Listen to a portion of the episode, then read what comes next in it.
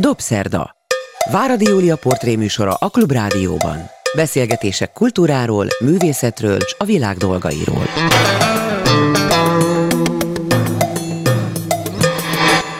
Jó estét kívánok, ez a Dobszerda. Én Váradi Júlia vagyok. Jó napot kívánok azoknak, akik vasárnap délben az ismétlésben hallgatják a műsorunkat. A mai vendégem Fodor Tamás. Hát először is boldog születésnapot, még csak egy-két napja lettél 80 éves, úgyhogy most még érvényes a születésnapi A születésnap, kívánság. igen, és a boldogság sem múlt nagyon hát el. Ne is múljon el, és akkor gyorsan idézek egy mondatot abból a laudációból, amit hallhattunk a hétvégén azon az elképesztően jól sikerült esten, ahol nagyon sokan voltunk a szkénében, és ahol Radnóti Sándor a laudációjában azt mondta, hogy kevés a példa arra, hogy valaki jó ember is, rendes ember is, bátor ember is, továbbá nagy művész.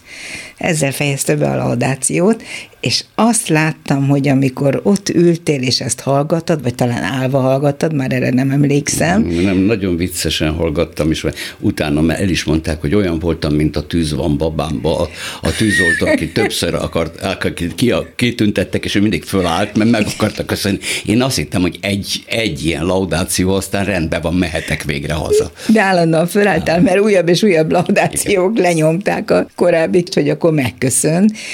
Számítottál erre egyáltalán, hogy 921 ember személyes aláírásával készül egy laudáló könyv is, és hogy ennyien szeretnek, és ennyien tartanak téged igazán nagyra, meg hogy akik ott voltak, hogy ők ki? Hát egyrészt nem számítottam, mert négy hónapig készítették ezt elő, mint utólag tudtam, de én nem tudtam az utolsó pillanatig se. Tehát amikor beléptem a terembe, akkor azt hittem, hogy Jézusom, elkéstem, egy másik előadás van itt. Tényleg nem tudtad, mert annyira féltünk, ja, semmit hogy te a világon. Tehát a legnagyobb konspiratőr a, a feleségem volt, aki, akinél összefutottak bizonyos telefon, hogy kiket hívjanak, meg kiket nem, és minden pillanatban kitörölte a hívás jegyzékét, hogy, hogy nehogy véletlenül, még a kezembe kerül valami technikai hiba folytán, akkor nehogy véletlenül meglássam, hogy kivel beszélt éppen, de nem féltékenységből, csak az, hogy, hogy nehogy el... És mindenki úgy viselkedett velem négy hónapon keresztül, mintha semmi se volt. Sőt, úgy szervezték meg, ez egy jó improvizáció volt, hogy felköszöntettek az öltözőbe az előadás után, Azt hogy a, tudtam. a harmadik Richard ment, és akkor Bámfalvi Eszter egy csomó... Betiltva, a harmadik Richard betiltva. Betiltva, bocsánat, Fontos. a harmadik Richard betiltva című román előadás ráadásul a Visnyek, Visnyeknek a nagyszerű darabja ment, és én ezt teljesen természetesen vettem, gondoltam, hogy ja Isten, nem fogom megúszni ezt a születésnapi dolgot, mert én nem szeretem ezt. Stalin elvtárs, akit játszol, nem ússza meg, hogy nagy születésnapot hogy, tartsanak hogy neki. taps, meg szóval olyan taps, mint ami az előadásban is elhangzik, ugye. Tehát, hogy gondoltam, hogy rendben van, megettem a palacsintá rám eső részét, a többiek is megették, és akkor egy pohár bort ittunk, de mondom, hogy nem lehet, egy kocsival vagyok. Mire mondtak, hogy nem, nem, majd sofőrszolgálat elviszi a kocsit. Jó van, rendben van. És kiment szépen mindenki az előcsarnokba, és mondta nekem a Rémusz, most már mehetünk ki az előcsarnokba, Szikszai most már nincsenek. Rémusz volt az egyik főszervező, csodálatosan Igen, csinálta. a rendezője az előadásnak. Igen. És azt mondja, hogy most már kimehetünk, mert most már nincs itt senki. Mondom, jó van, akkor menjünk ki, az ígyunk még meg egy fél deci bort, és akkor én többet nem iszom. És akkor kitártam az ajtót, és azt hittem, hogy nem, nem tudom, hol vagyok, szóval egy, egy vízió volt itt. Ennyien nem voltak még a szkénében szerintem. Igen, és itt nem a létszáma fontos. Az volt az érdekes, hogy aztán mikor volt idő, mert, mert tényleg a bábos osztályom, akivel dolgoztam, azok énekeltek, a, a Radnóti Sándor beszélt, akkor a Rémusz beszélt, és volt időm, hogy végig svenkeljek, tudod, a, a, az emberek tömegén, és egyszer csak azt éreztem, hogy otthon vagyok. És megláttam a Forgács Andrist, eh, akivel sokat dolgoztam, ő éppen valamelyik alkalommal mondta, hogy mikor így beszéltünk arról, hogy van-e a színháznak valamilyen tere a cselekvésre, vagy a cselekvésre felkészítésben, vagy hát a cselekvésre indítatásban, és akkor én még mindig ragaszkodtam ehhez az ósdi elképzeléshez, hogy a színháznak van valami értelme, és hogy rám nézett, mosolyogos, azt mondja, hogy mintha egy időkapszulában ülnénk. Na, akkor azt éreztem, amikor oda kimentem, hogy ez egy időkapszula, ennyi ember van benne.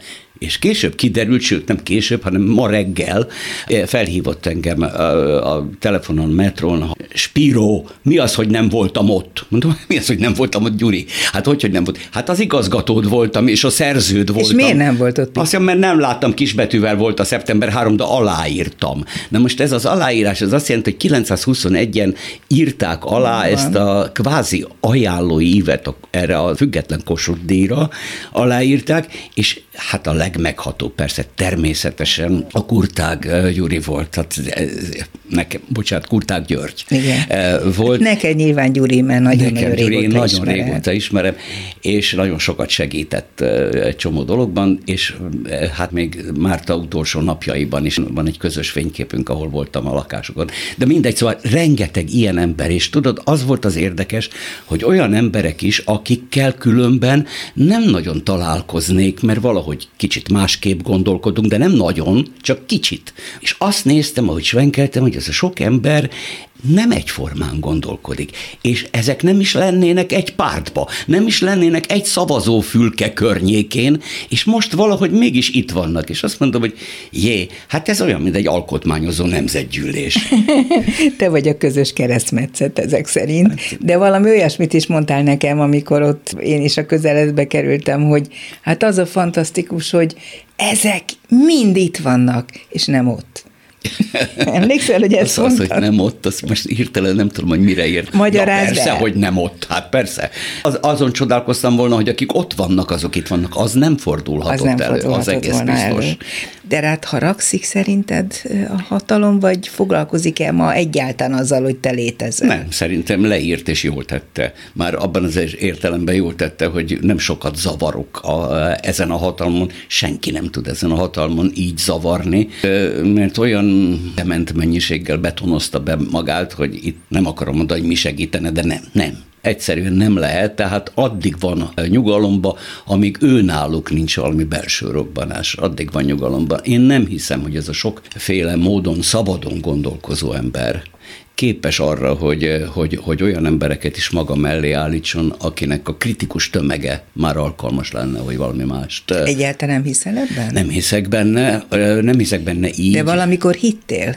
Nézd, Eisensteinnek a filmjében ugye megvan az a bizonyos férges hús, uh-huh. amikor sokáig nem történik semmi, és akkor van egy alkalom, egy, egy férges hús, ami már azt mutatja, hogy itt most már, igen, itt most már nem tud uh, tovább menni, de ez abban az időben játszódott, tehát ez a, a száz év azért meglátszik, sőt, száz nem tudom hány, száz tíz év, vagy száz húsz év. Nem hiszem. Ma máshogy történik a, a, a világ, és azért mondhatja a Forgács is azt, hogy ez egy időkapszula.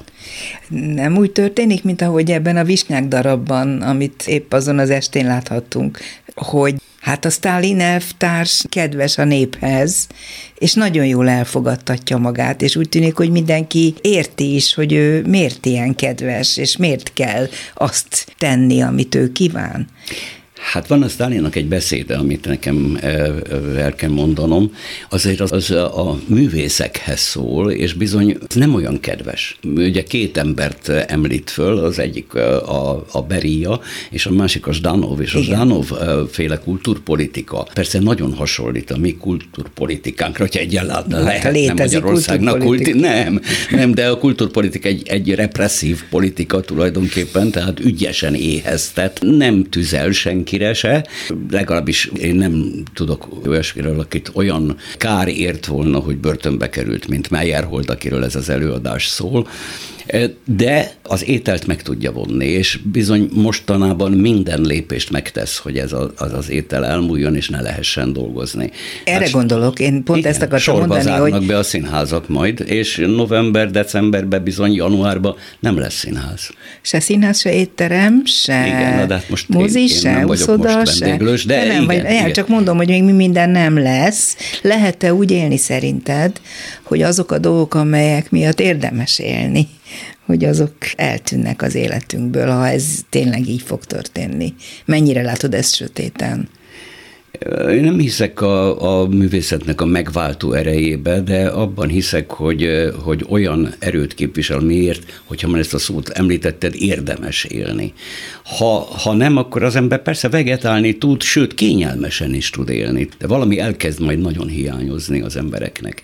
Tehát főleg a, nem, nem is a szépség annyira, majd azt, azt majd termelgetik a gondolkodás fog hiányozni, szóval a kritikai gondolkodás fog hiányozni, hogy megvizsgáljanak minden egyes tényt, ami körülveszi őket a, az igazság és a nem igazság szempontjából, tehát úgy, mint az igazságszolgáltatás, amely persze nem szolgáltat soha igazságot, de legalább a perek során, e, egy tárgyalás során meghallgatja mind a két felet, vagy akár három felet, és megpróbál a tények káoszában valami fajta rendet találni. Én szerintem minden művészetnek az a lényege, még a nem verbális művészeteknek is, hogy megpróbáljon valamilyen rendet találni a, a káoszban. Na most, hogyha nincs ilyen iránytű, akkor az baj, az baj. Nem kell megmutatni, hogy merre felé van észak, mert lehet, hogy én éppen kelet felé akarok menni, vagy nyugat felé, de abban az tisztába kell lenni, hogy mi vesz minket körül. Ez egész biztos. Nekem mindig eszembe jut, amikor veled találkozom, vagy rólad szó van, az én első találkozásom veled, és ezt muszáj visszaidéznem. Nagyon kíváncsi vagyok, Tamás, hogy te is emlékszel rá. Nem? Abszolút, azra is emlékszem, hogy hol ültél, és ne. a hátad mögött volt egy ablak. Igen. Ez a ezt ki... most csak úgy mondom. Nem, becsület szavamra, és azt is tudom, hogy mit próbáltunk. A Wurslé című eh, előadásra készültünk akkor, és te már azért jöttél, azt hiszem fiatal újságíró voltál, és eh, nem tudom, ki küldött ki, Magyar rádió, rádió nyilván. De nem voltál még te olyan státuszban ottan. Hát egy kis riporter igen, nyilván. Igen, az, az voltál, és nekem nagy megtiszteltetés volt, hogy, hogy egyáltalán érdeklődik valamilyen médium az iránt, a kis zárt világ iránt, amiben én akkor dolgoztam, aminek az a paradoxon, hogy ez a hazafias népfront 9. kerületi tanácstermében volt. Ezt együtt írtad a Sipos Áronnal, a Sipos Áronnal akivel én meg egyetemre jártam együtt, de hát most nem akarunk ilyen személyes történetekből belemenni. De jók ezek, azért megmondom, miért jók a személyes történetek, mert pontosan, amivel kezdted a beszélgetést, hogy, hogy kiket láttam, az, az ember csak a személyes barátait tudja ismerni, és ja, nincs ez a live.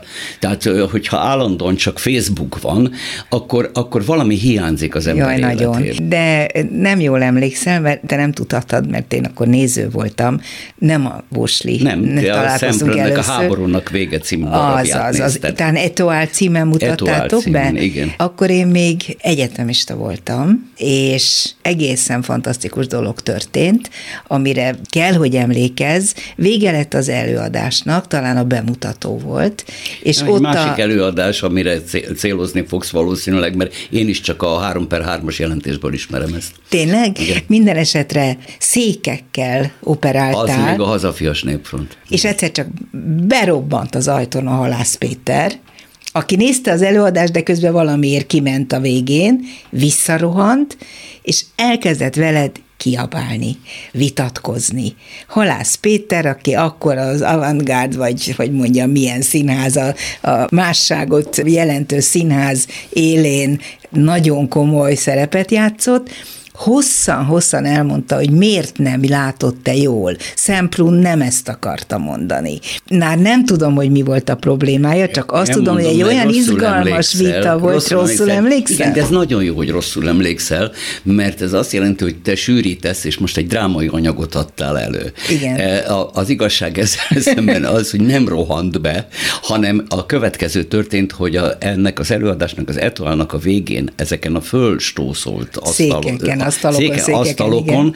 az volt a páholy sor. Tehát nagyon sok ember fért be, és ezt mi minden héten játszottuk két vagy három előadásban, és az előadások után ilyen vitát rendeztünk, ahol hát én is provokáltam, meg a többiek is provokáltak, hogy megszólaljanak a nézők.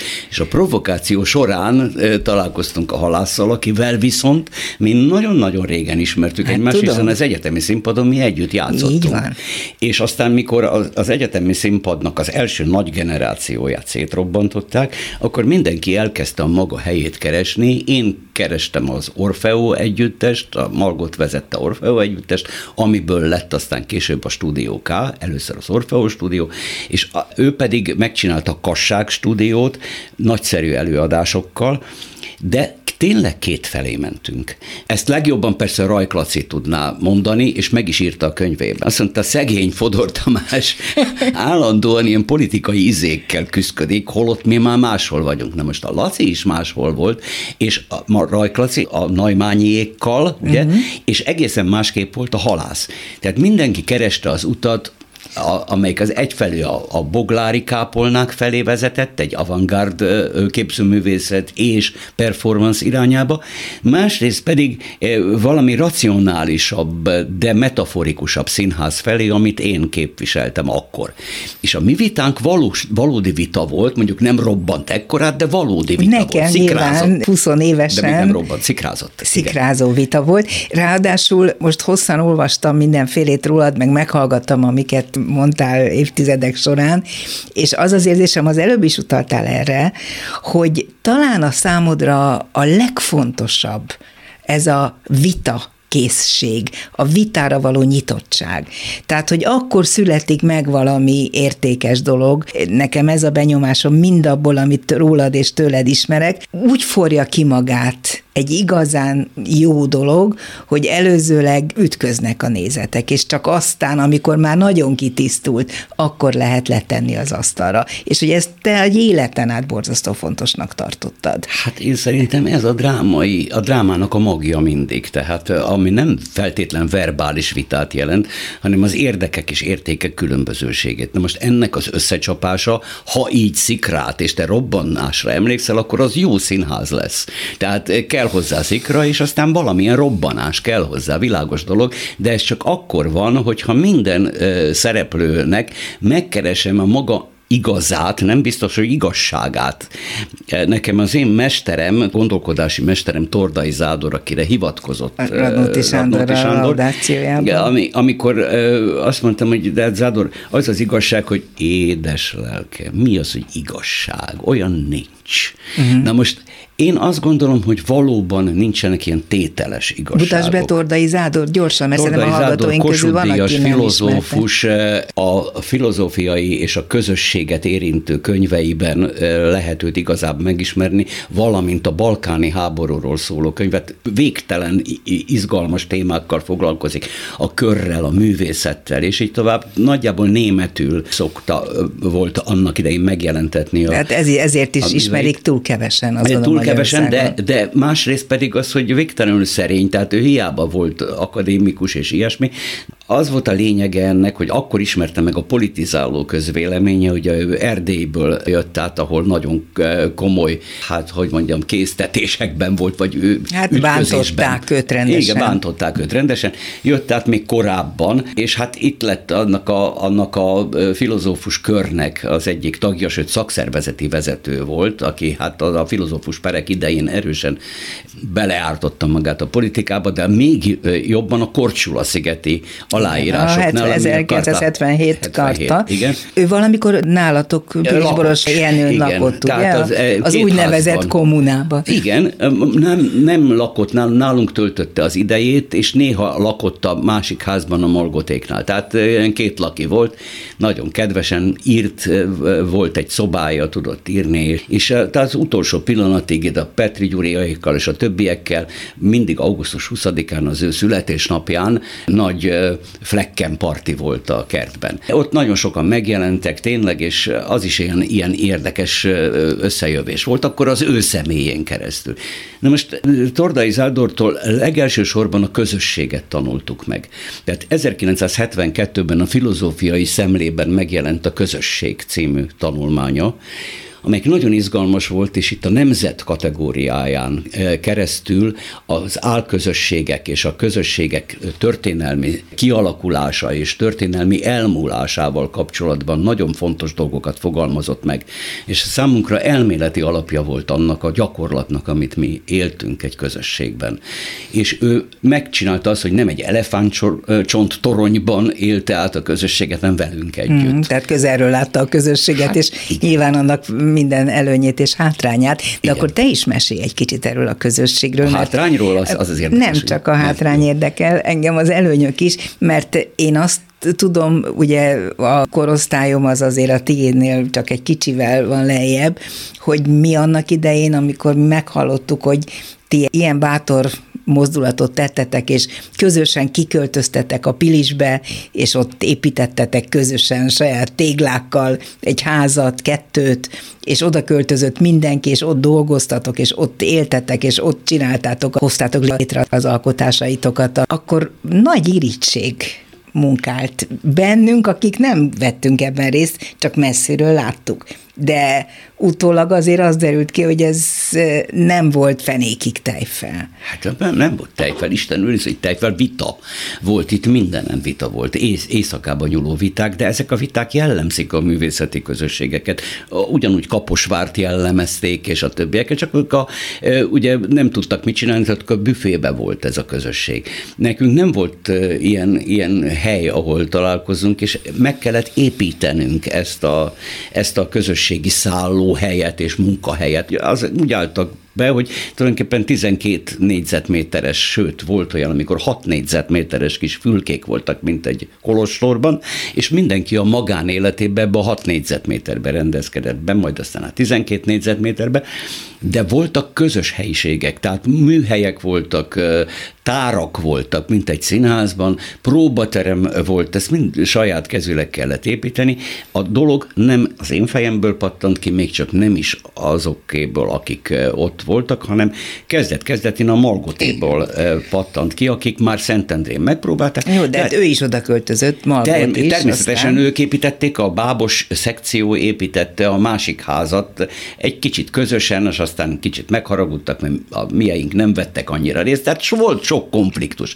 De a konfliktusok beszivárogtak azokba az előadásokba, mert és az átélhetők volt. voltak. Igen, átélhetők voltak. Mindazok a viszonyok, amiket egymás között éltünk, azok belementek ezekbe az előadásokba, és nem testidegen alakok futkároztak. Mert hogy te mindig azt vallottad, hogy, hogy magatokat kell a színházban megjelenítenetek. Tehát, hogy a, a saját életetek legyen a színpadon, vállaljátok azt, amik vagytok. Valahogy ezt értettem abból, amit róla tudok, megolvastam. Most egy kicsit már megváltozott ez a képem, de, Igen? de én Miért? azt gondolom, hogy fejlődött.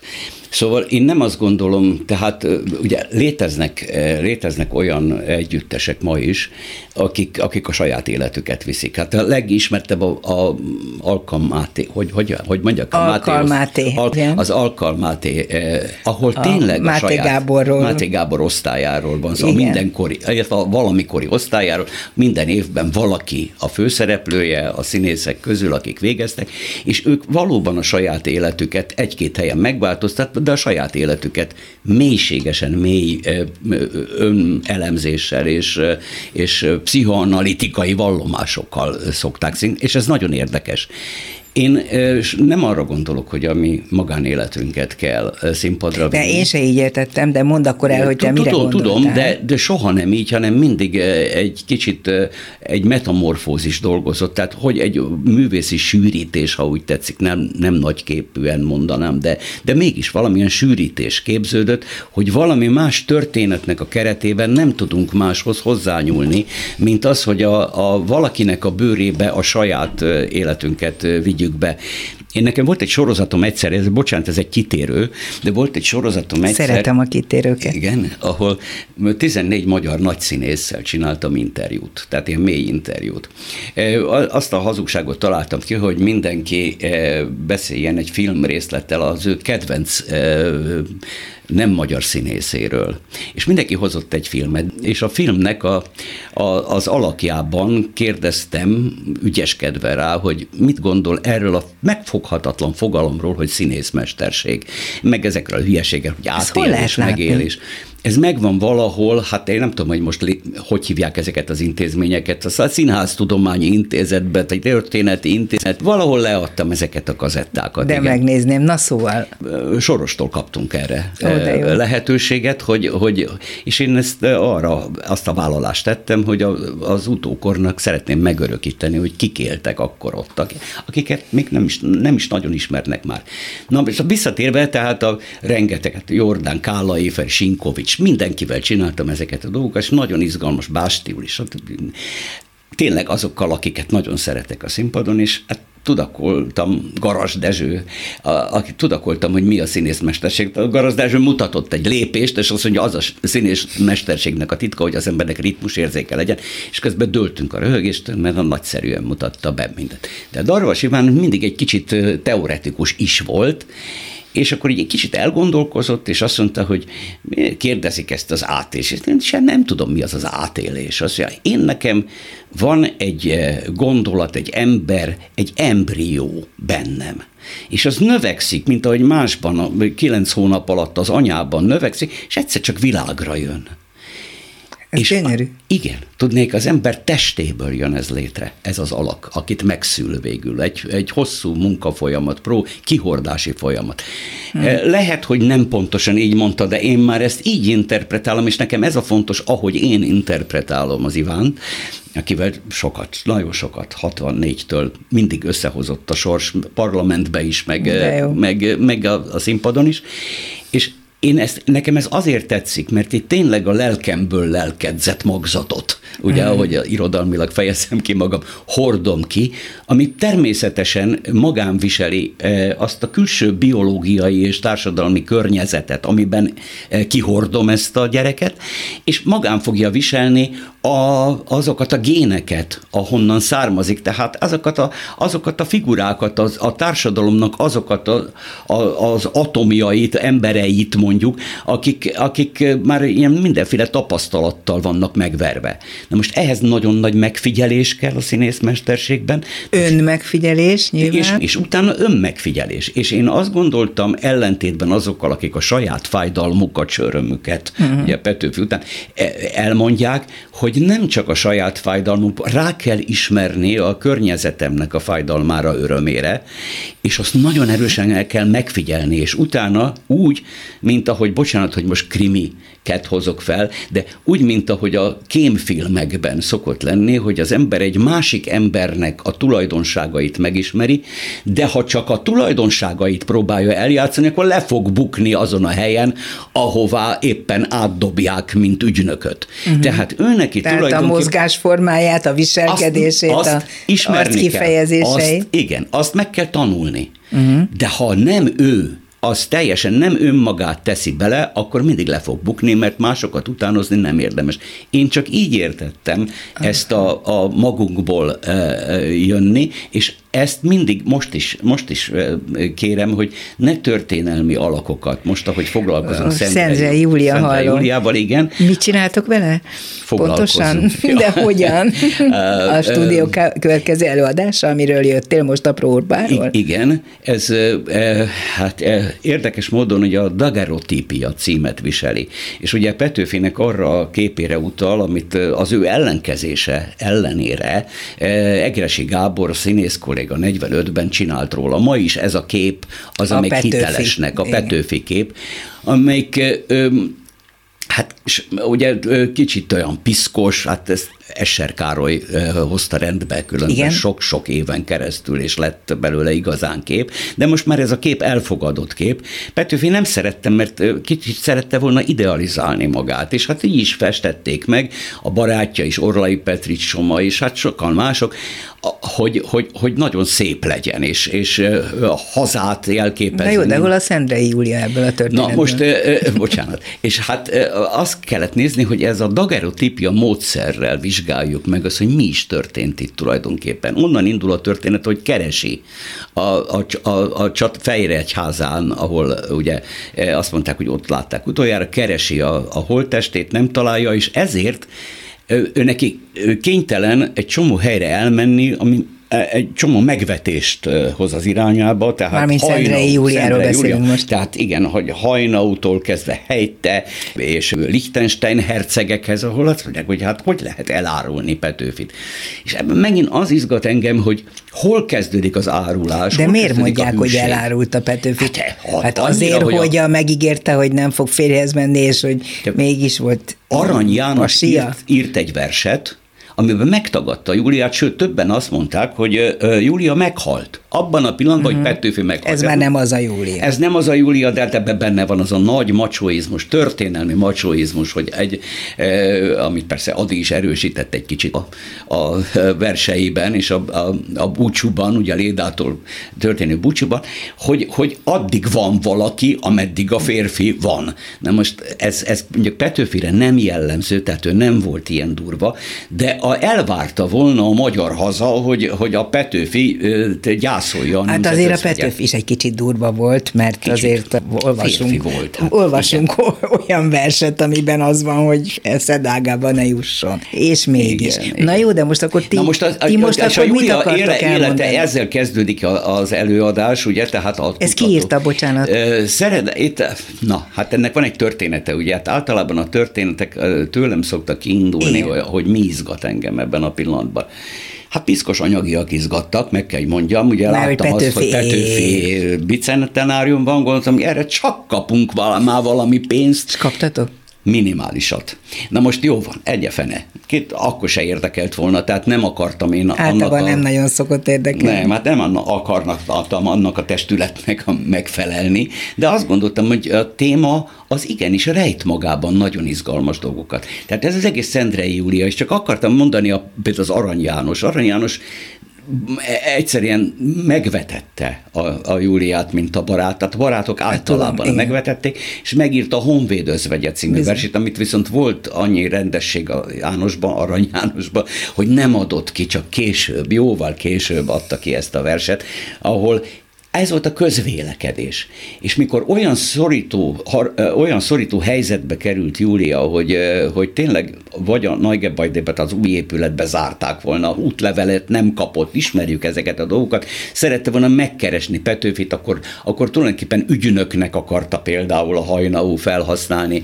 A, a, Tehát ez mindig az, mindig az. ennek utána a, a Liechtenstein, igen, a Liechtenstein pedig szeretőnek vitte volna ki Bécsbe a felesége mellé. Tehát, tehát olyan őrület, hogy tényleg egy ember megmentette őt, a Horváth Árpád, uh-huh. aki egy, egy, egy tanár volt, és a, a Pilbax körben már ott tartottak, hogy valaki mentse meg a Júliát, és valaki egy névházasságot kössön. Na most ebből a névházasságból természetesen egy nagyon rossz házasság lett, aminek a konfliktusát az adja meg, hogy, hogy igazából megpróbált megfelelni ennek a nő ideálnak a Szendre Júlia, mint hogy a körünkben több millió nő próbál megfelelni annak, hogy családanya legyen, hogy ellássa az otthont, ellássa a mhm. gyerekeket. Hát azért a Petőfi Zoltánon kívül négy gyereket szült. Egy meghalt, de példásan nevelt gyerekek, és maga a Horváth Árpád is példásan nevelte ezeket a gyerekeket, tehát izgatnak engem ezek a hősök, akik egészen a perverzióig eljutnak a nővel szembeni abúzusban,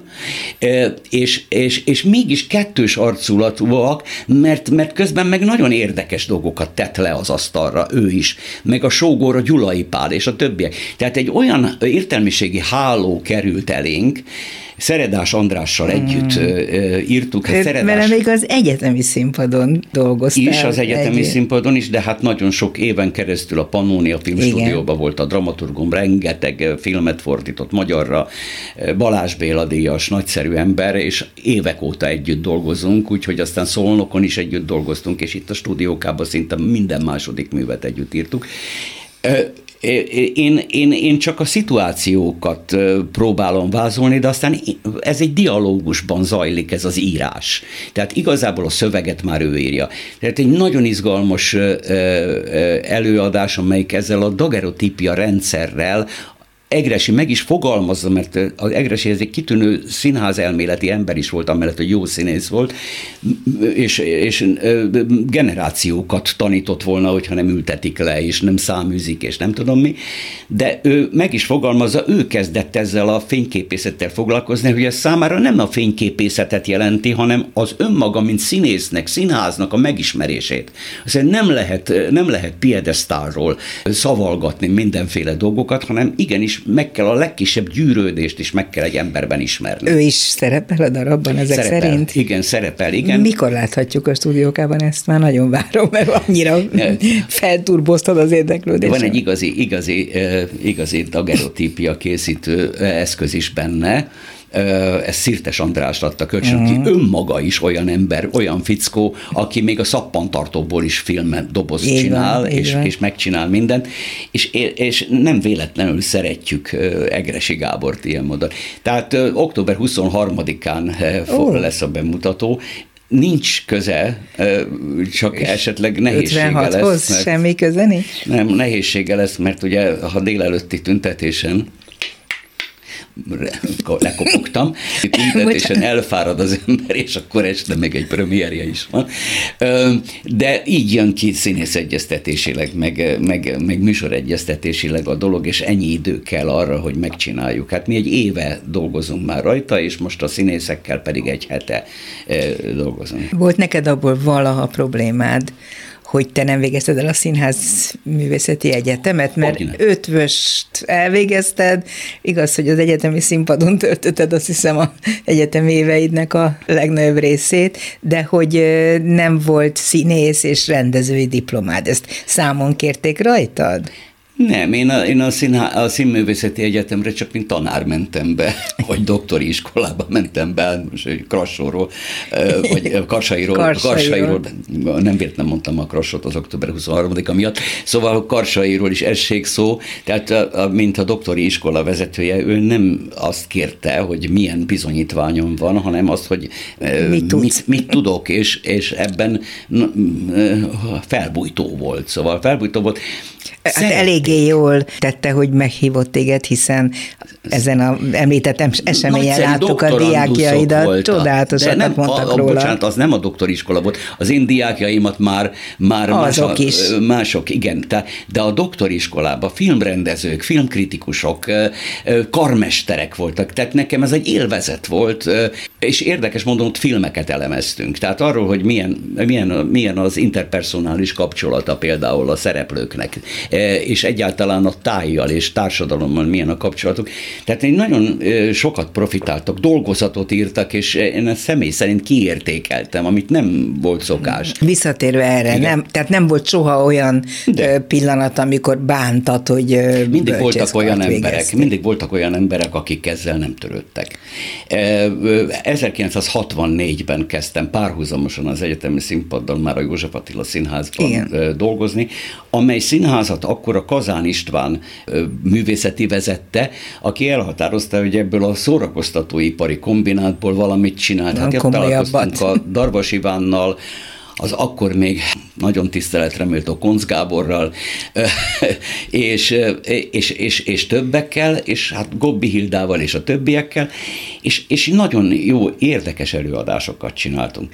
És akkor bizony három év múlva, miután nem volt még ilyen szerződtetéses rendszer, mint most, illetve státuszok voltak akkor, és ahány státusz volt, mindig bárni kellett, hogy kihal meg, már bocsánatot kérek, és akkor esetleg lehetett folyamodni egy újabb státuszért, és akkor egy év után a színháznak a titkárnője megkérdezte, hogy van-e nekem rendes foglalkozásom, mondom, értettem, és akkor elmentem. Akkor mentél szinkronszínésznek, ugye? Akkor mentem szinkronszínésznek, és kisvártatva aztán a Radnóti Színház elődjéhez az irodalmi színpadhoz, aztán szinkron rendezőnek Igen. jöttem vissza.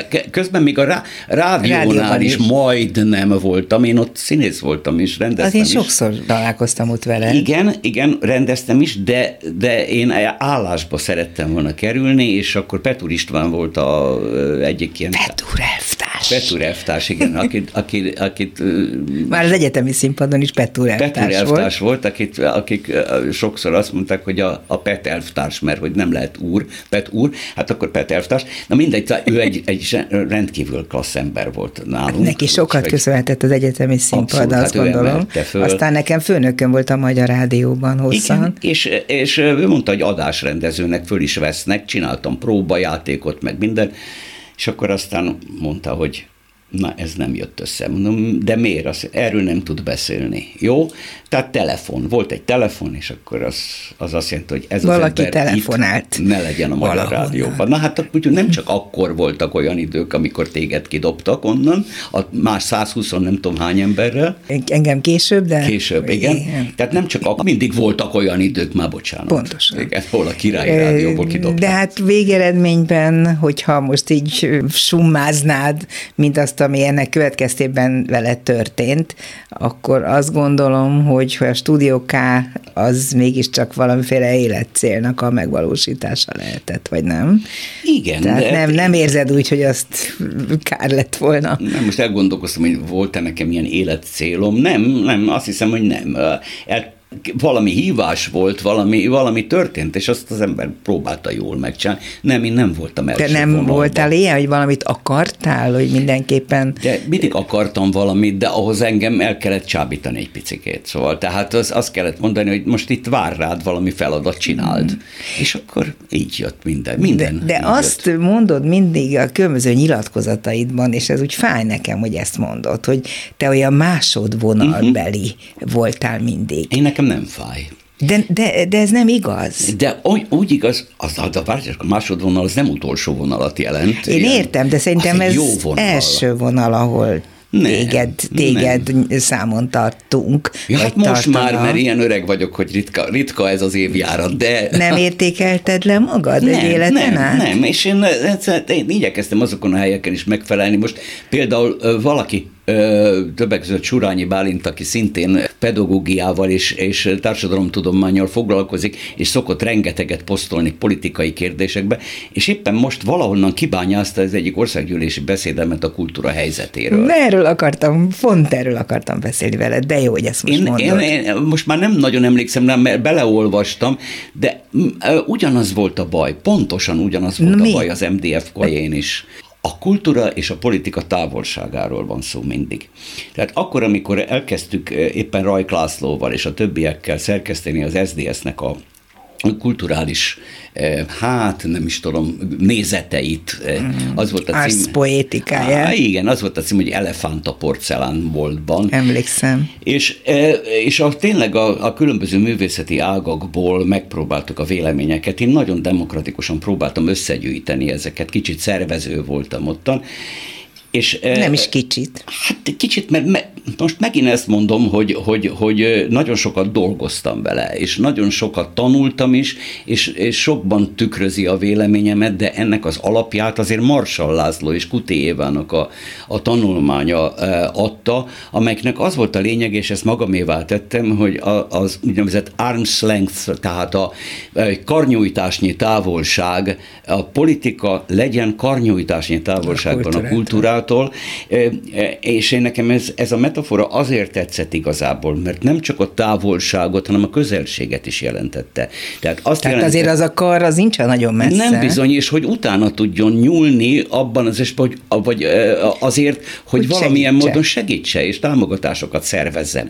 De ne legyen rajta, ne üljön a nyakán, ne gáncsolja el.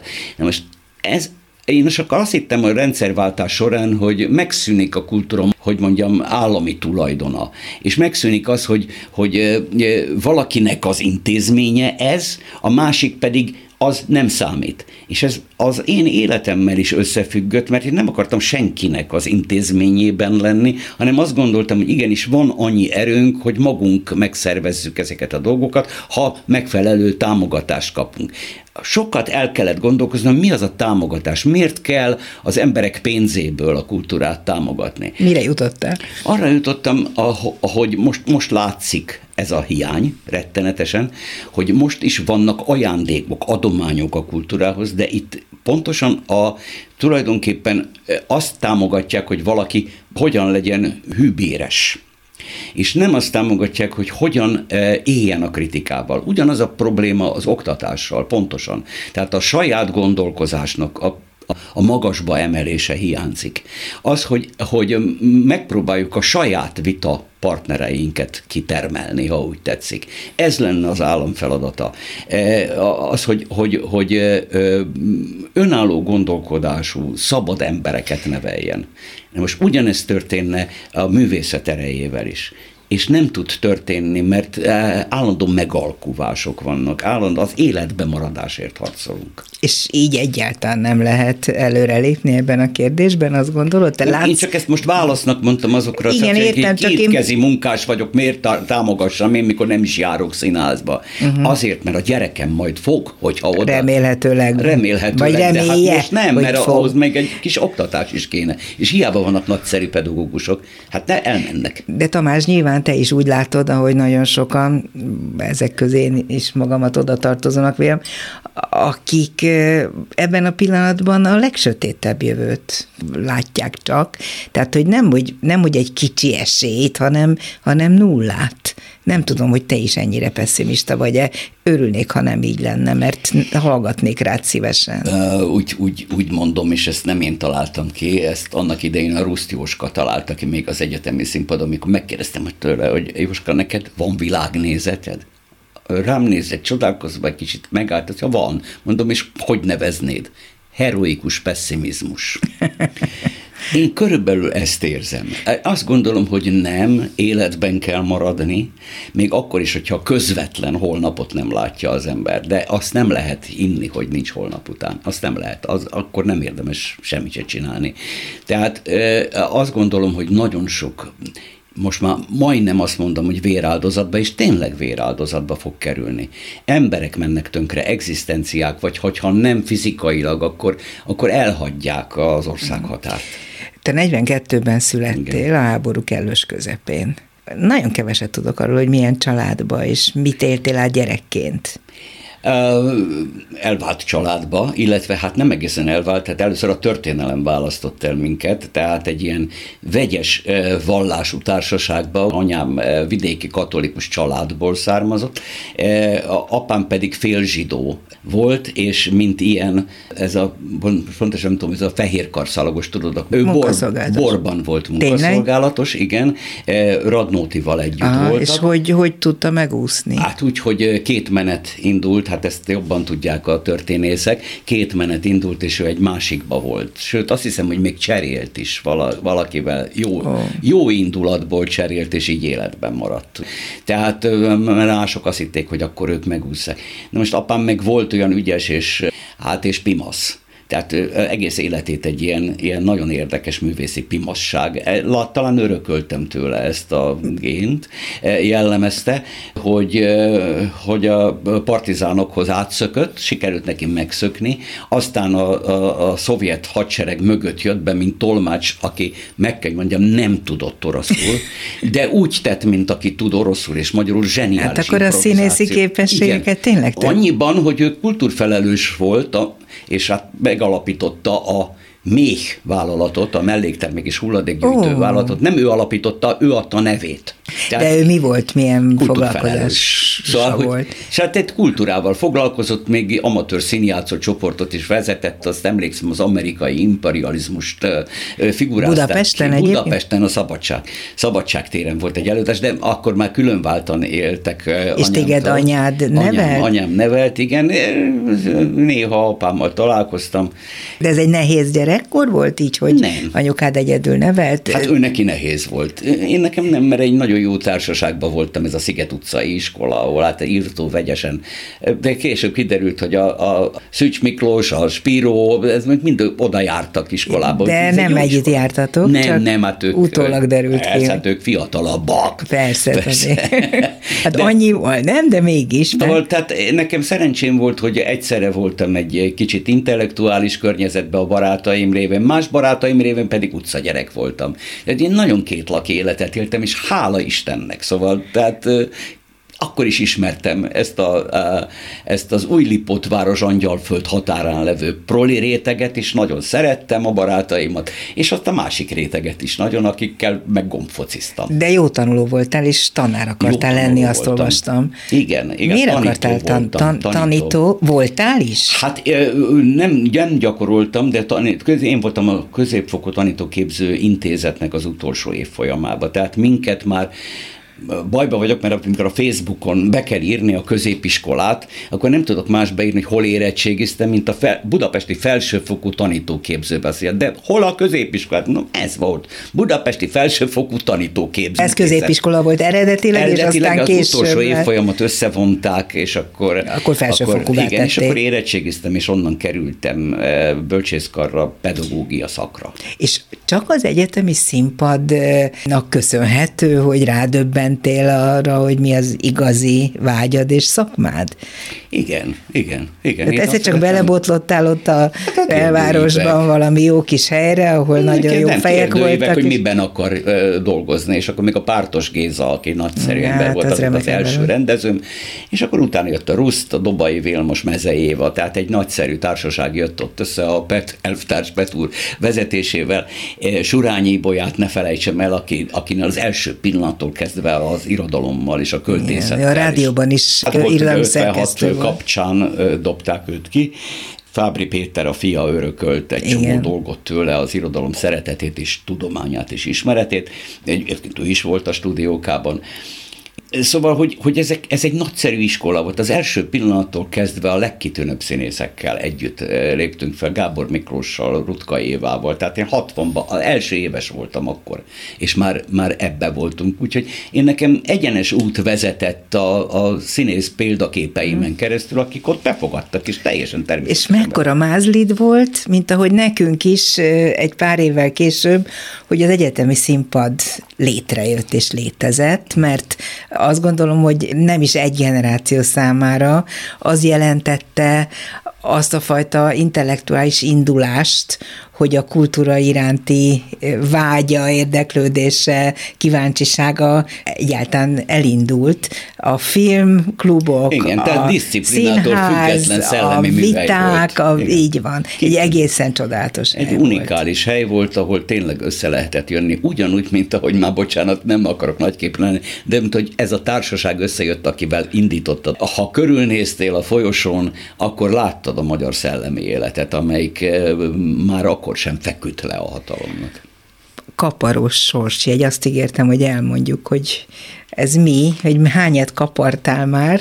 Hát ugye azt, azt találták ki, hogy, hogy nem pénz, meg semmi nem jár a Kossuth díjjal, ugye az igazi Kossuth díjjal az nagyon sok pénz jár, nem is tudom most mennyi. De azt mondtad, hogy ha megkapnád, ha akkor Iványéknak adnád, igen, ez olyan hát, gyönyörű mondat ugye volt. Én, na, hát én, én állandó támogatója vagyok egy csomó dolognak, szóval nem csak azért, mert itt vagyok, ugye ennek a rádiónak, de hát az Iványiéknak és a többieknek, a jelen folyóiratnak és a többi történet, a, a, a Free SF-nek, a Partizánnak, tehát van egy csomó e, olyan hely, és, és veszem azokat a lapokat, amik, am, mert, mert mi, erre, erre van egy, egy, egy nyugdíjam, egy kicsi nyugdíjam, a, amit erre költök. És akkor kész. Na most a kaparós sorsért pedig azt jelenti, hogy ilyen körülbelül ilyen ezer, ezer, nem tudom hány forint értékben azt találta ki a Szikszai Rémusz rendezőm, hogy, hogy, hogy akkor ilyeneket e, csinálnak, hogy, e, hogy ne pénzt adjanak, hanem akkor hát, ha nyerünk valamit, és akkor valami értelme Tehát akik van. aláírták, azok, azok ajándékként, ajándékként vettek neked kaparós sorsért. Igen, de, de valami elképesztő mennyiségű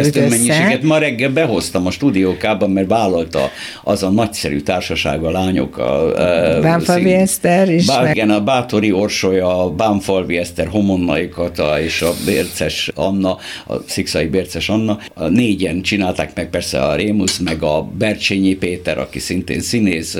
Tehát ők kaparják? Nem, hát ők csinálták ezt a nagy azt felhajtást, tudom, ugye? És, és most a lányok pedig azt mondták, hogy már elvonási tüneteik vannak, mert már négy hónap hónapja dolgoztak ezen, és most egyszer csak vége van. Nem, Bodor Johanna, össze fognak jönni a Bodor Johanna lakásán, és a, lehet, hogy a Mercibit is bevonják, és akkor elkezdek Kaparna. kaparni, mert én félek a szerencsétől. És ha sok pénz jön össze, vagy akármennyi, akkor, akkor az a mi lesz? a Gábornak. Iványi. Iványi Gábornak. Fodor Tamás volt a mai vendégem a Dobszerdában. Mekkora élmény veled beszélgetni. Köszönöm szépen, hogy itt voltál. Én is köszönöm. A mai műsorban Rózsa Egyi Gábor, Lantos Dániel, Král Kevin, Csorba László és Pálinkás János segített. Nagyon szépen köszönöm az ő segítségüket. A műsorunkat meghallgathatják akkor is persze, hogyha nincsen adásban, hiszen a honlaponkon, online, különböző fórumokon máshogy is megtalálják, és nézzék a YouTube-on a beszélgetést, mert akkor láthatják a 80 éves Fodor Tamást, akin egyáltalán nem látszik, hogy 80 éves. Nagyon jól néz ki. Köszönöm még egyszer, a szerkesztő műsorvezető Váradi Júlia volt. Viszonthallásra! Dobszerda. A világ dolgairól beszélgetett vendégével Váradi Júlia.